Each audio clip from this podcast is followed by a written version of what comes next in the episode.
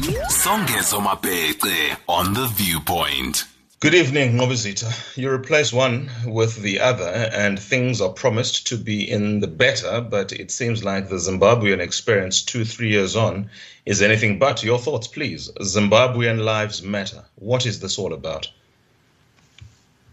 Thank you so much. Uh, firstly, thank you for having us on the show.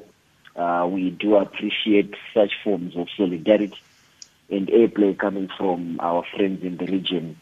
Uh, indeed Zimbabwean lives do matter uh, in the context of an ever-failing state pursuant to the military coup that removed long-time leader Robert Mugabe on the 17th of November. In the year 2017, I think this country, uh, if all evidence points to the fact that the socio-economic and political crisis has further deepened three years after the toppling of uh, Mr. Mugabe, who led Zimbabwe for 37 years. So the call, uh, the hashtag is it that is trending on various social media platforms, pointing to the fact that Zimbabwean lives matter is a realization of the fact that dictatorial tendencies that we are witnessing in the Zimbabwean state, notwithstanding the fact that we have a justiciable constitution with a justiciable bill of rights that provides for among other things in section 58 and 59 the right to assembly and the right for every zimbabwean to protest peacefully and in accordance with the laws and dictates or the statutes of the, of the state. But what we are seeing in the midst of a pandemic is the further deterioration and throttling of civic and political space hence most activists are in hiding, most opposition political party officials are in hiding, and journalists are under attack, as you are aware or as you might be aware. Mm. And mo- what mo- most of your listeners might want to know is that the journalist was exposed in corruption within the Zimbabwean government in the context of the COVID-19 pandemic and how the government has been responding or handling the crisis. Uh, Hopewell Chin'ono has been in Harare remand uh, prison for the past uh, two weeks for the simple fact that he was exercising his rights as a journalist has provided for a law in the Constitution of Zimbabwe, Section 61, to provide information, to disseminate information, to share information. So this is the, the, the Zimbabwean state now, and most people thought that with the demise of Mr. Mugabe, maybe there was going to be genuinely shared uh, economic, political, and social development. However, all evidence and indicators point to the negative. In mm. relation to ED himself, he was always in the ZANU PF. He was, for the latter part, certainly of Mugabe's presidency, his second in command. Some have, of course, said this is not particularly new because ED was quite, well, quite notorious for what happened in Matabeleland in the early 80s to the 90s in relation to effectively the culling of the Ndebele people of Zimbabwe. This is essentially him coming full circle to what he has always been to the people of Zimbabwe. What would your thoughts be to that? Indeed, uh, but um, the understanding or the belief that the people of Zimbabwe and, and to some extent the international community had was that after the events uh, of November 2017, uh, the, the people of Zimbabwe were going to be given an opportunity to have a soft landing in the form of a transitional system, headed, of course, by Mr. Mnangagwa and members of the security establishment that had brought him to power. The expectation was there was some there was somewhat going to be some modicum of change in respect of which uh, institutions of the state would, be respected, in respect of which the constitution of the land to which Mr. Mnangagwa himself swore that he would uphold and defend at all material moments would be would, would, would be would be enforced and respected. However, as you said, it was just a, a scenario of changing the head of the state and not necessarily the system uh, and the institutions of governance or the architecture that sustained uh, the, the dictatorship that Mr. Mugabe presided over for three decades. So it has been a perpetual continuation of the very same uh, old system. And it's rather unfortunate that there was a golden opportunity uh, for President Mnangagwa to rally Zimbabweans around a commonly shared national hmm. vision. And maybe three years mm-hmm. down the line, would have been speaking of a different story. However, uh, it's, it's, it's rather unfortunate. And most Zimbabweans had given him the benefit of the doubt when he had said that Zimbabwe is open for business, for example, when he had said that he is a listening president, for example, when he had said that uh, he is a consultative president, for example, when he had said that the Zimbabwe Anti-Corruption Commission will be allowed to work independently and prosecute all corrupt uh, uh, activities or people, regardless of their political status, their standing in society, for example.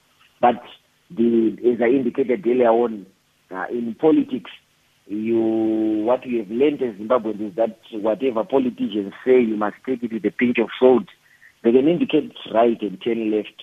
And what we have now is a complete dislocation of the social fabric, a complete dislocation of the social contract because no one trusts anyone. The government, one does not trust the citizens. And the citizens in particular do not trust the government because Zimbabweans feel betrayed. Zimbabweans feel used uh, when they participated uh, in the removal of Mr. Mugabe in what was, after all, a, a military coup. Um, Mr. Mlambo, just from my side, I, would like to know from you of, of, of the things that you've highlighted that were not implemented, what do you see as the failures um, that that have occurred that prevented the, all those transformational change, all those transformational um, uh, the, the transformational things that you your people called for during the time of Mugabe's um, stepping aside? So I didn't get your question quite, quite clearly. Okay, no, I'm asking around if you can highlight for us the kind of failures that that you, you, you experienced as a country that prevented the implementation of, of everything that you had been promised um, after Mr. Mugabe stepped aside as the president? Or in terms of what you expected to change as a people after the fall of Mr. Mugabe? Yes, so you, you've highlighted for us a number of, of proposals that were on the table, mm. but you're also highlighting mm. how those have not been implemented and how those have not happened. And so I'm interested in hearing your views on what you understand to have been the, the, the failure um, of, towards the implementation of those promises.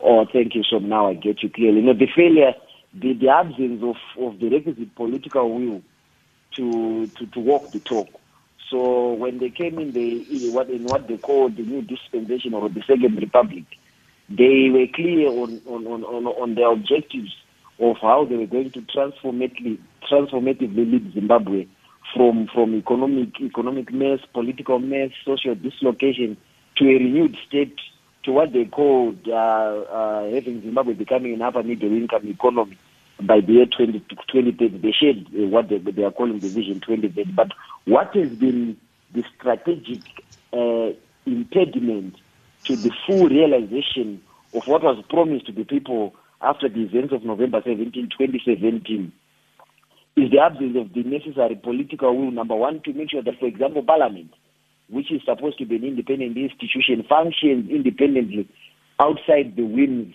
or the capture of the executive uh, arm of the state. Number two, that the institutions of the state, like the judiciary, for example, are totally independent from, from, from executive encroachment.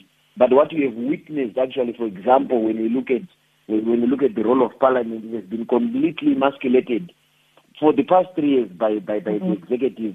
This country is being run on statutory instruments not being run by, by, by where Parliament is not passing laws. Mm-hmm. The executive, through ministers, are issuing statutory instruments to govern Zimbabwe since uh, November 2017. We have had over 200 statutory instruments, and I don't think there's any normal country in the world that can be run by decree, any normal country in the world that can be run by statutory instruments.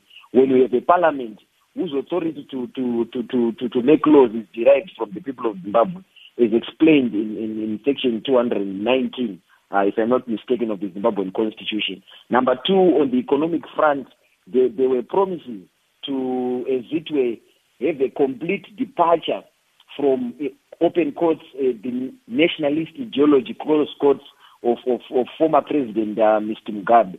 But and, and they were talking about liberalizing the economy, financializing the economy, and stabilizing the economy. Hence, they hired uh, the former head of the Africa Development Bank to be the Minister of Finance and Economic Development, Professor Mthuli Ncube, who, who was also lecturing at the University of Oxford in the Economics Department.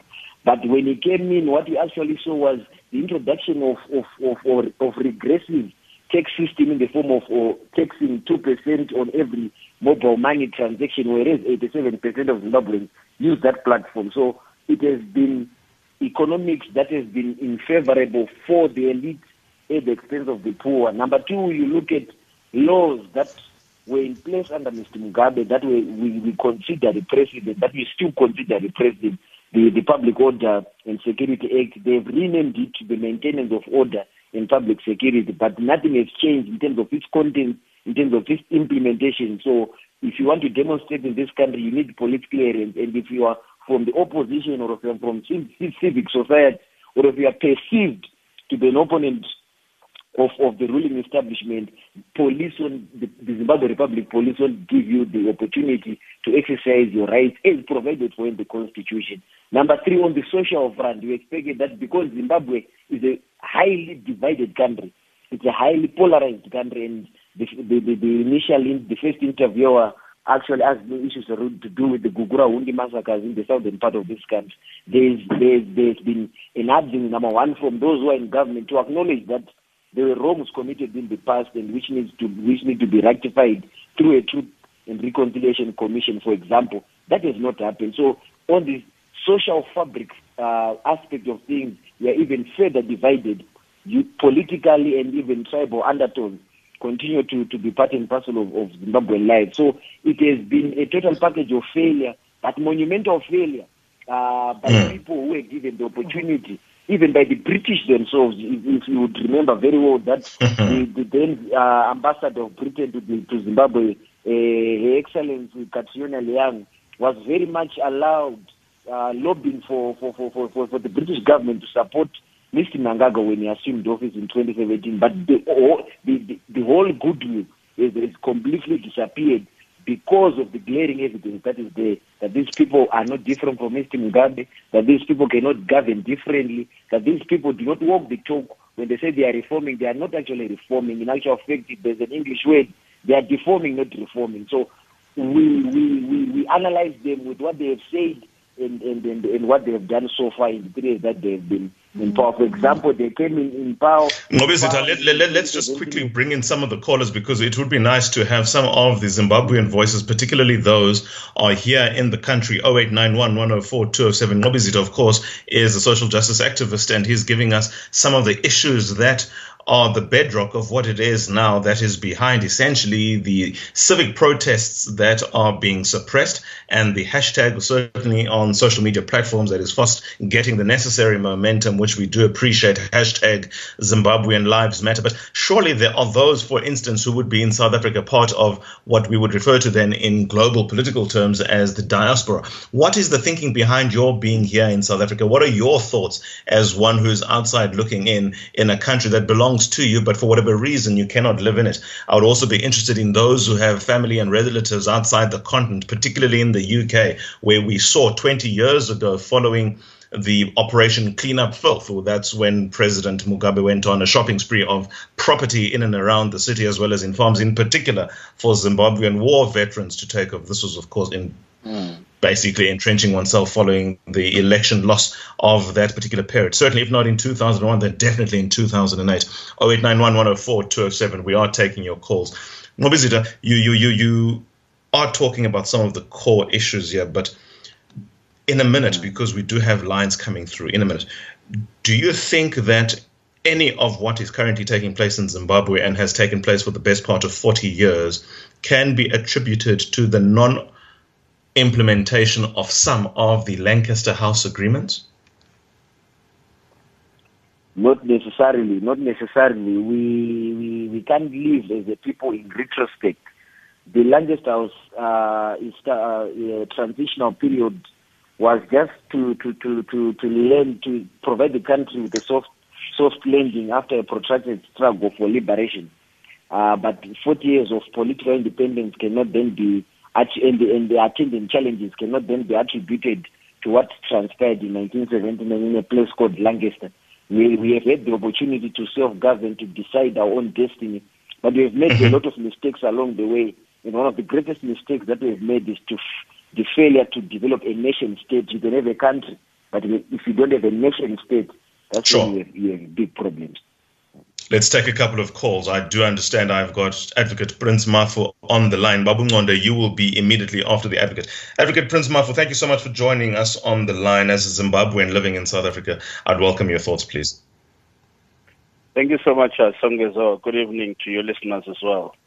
Um, I think when one uh, addresses issues around Zimbabwe, one does not necessarily need to look at the academic uh, analysis of what the Zimbabwean situation, but it calls for a deeper understanding of that revolutionary movement called ZANU-PF or, or, or lack thereof, because this juggernaut, at the very least at its inception, or at least post 1980, it has always showed how crude and ruthless it is. It has been is uh, spearheaded by the current faces that we're talking about at this current moment because you would recall that um, Mr. Mnangagwa, when he was uh, the Minister of State Security, then post 1980, he spearheaded the massacres of, of, of, of, people in the Kukurahundi.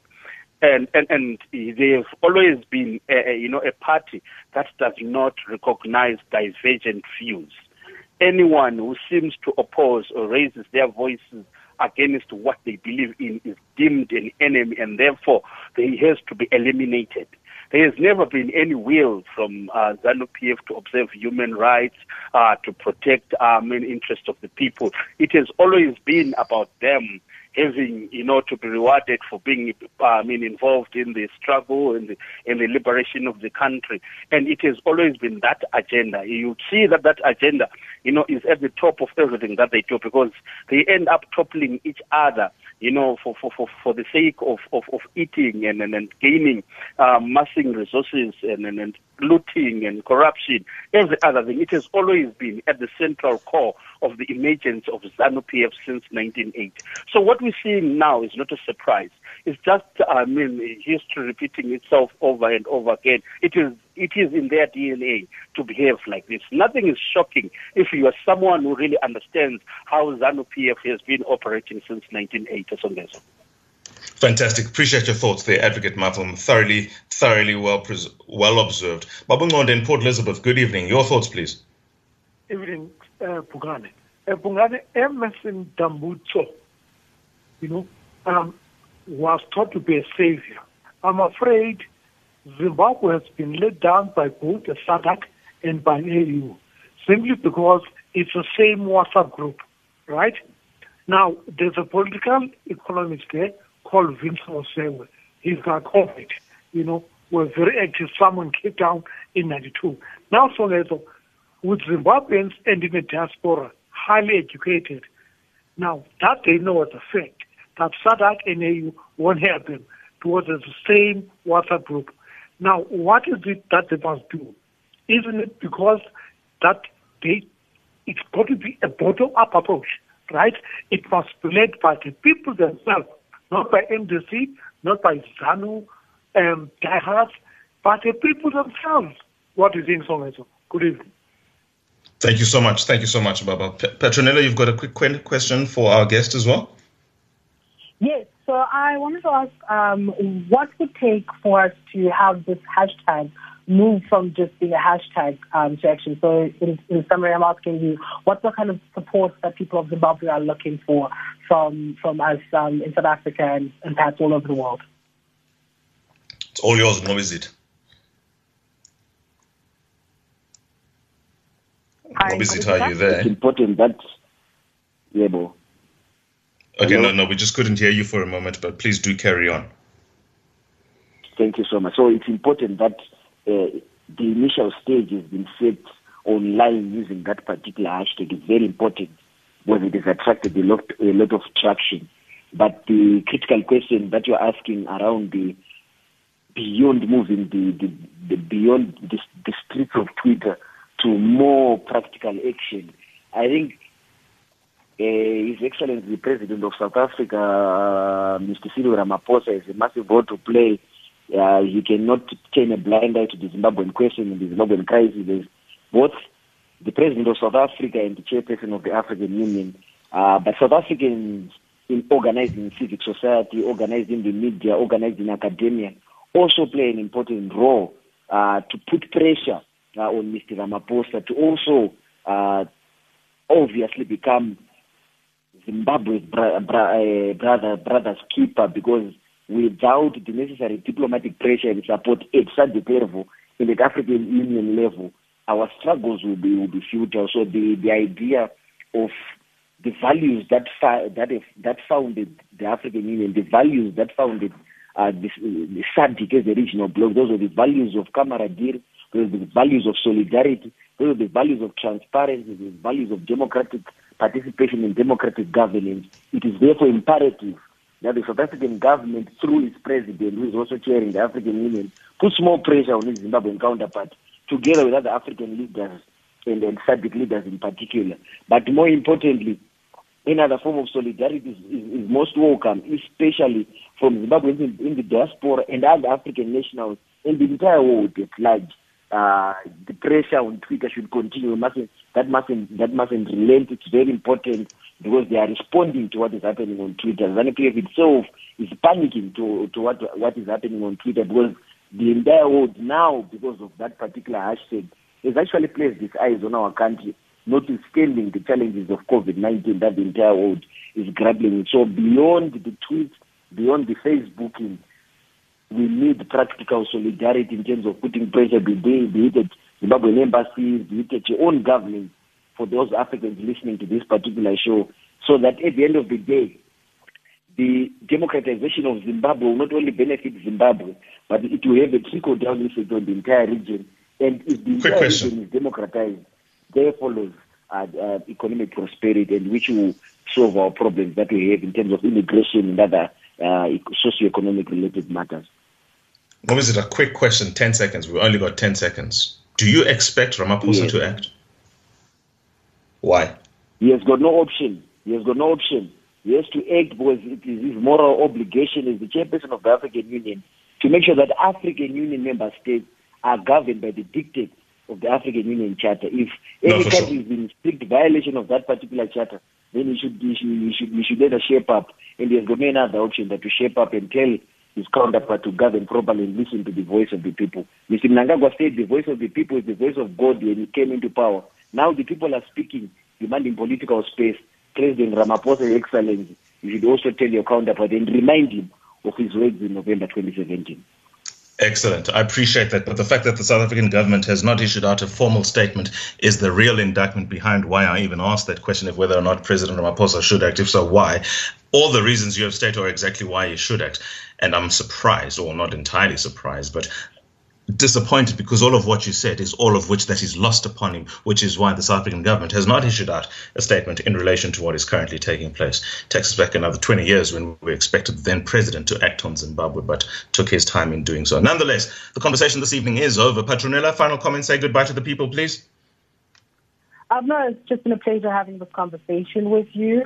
And um, I look forward to hear what's coming up. And please, let's all rally together and celebrate women, but not just by paying lip service, but actually, actually pressurizing um, the government and doing uh, as much as it can to ensure Excellent. that this is a meaningfully women's month. And that was the viewpoint. Good evening, folks.